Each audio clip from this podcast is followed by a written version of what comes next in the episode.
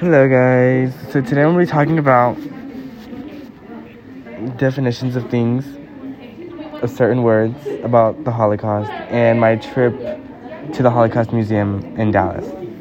So the definition of the upstander is a person who speaks or acts in support of an individual or cause, particularly someone who intervenes or on behalf of a person being attacked or, bu- attacked or bullied the way that I can be an upstander is how I'm is how I do not let people be mean to my friends because of how skinny she is, because they would make fun of her.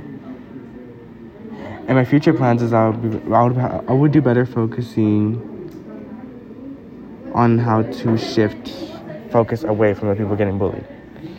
The definition of a bystander is a person who is present at an event or incident but does not take part.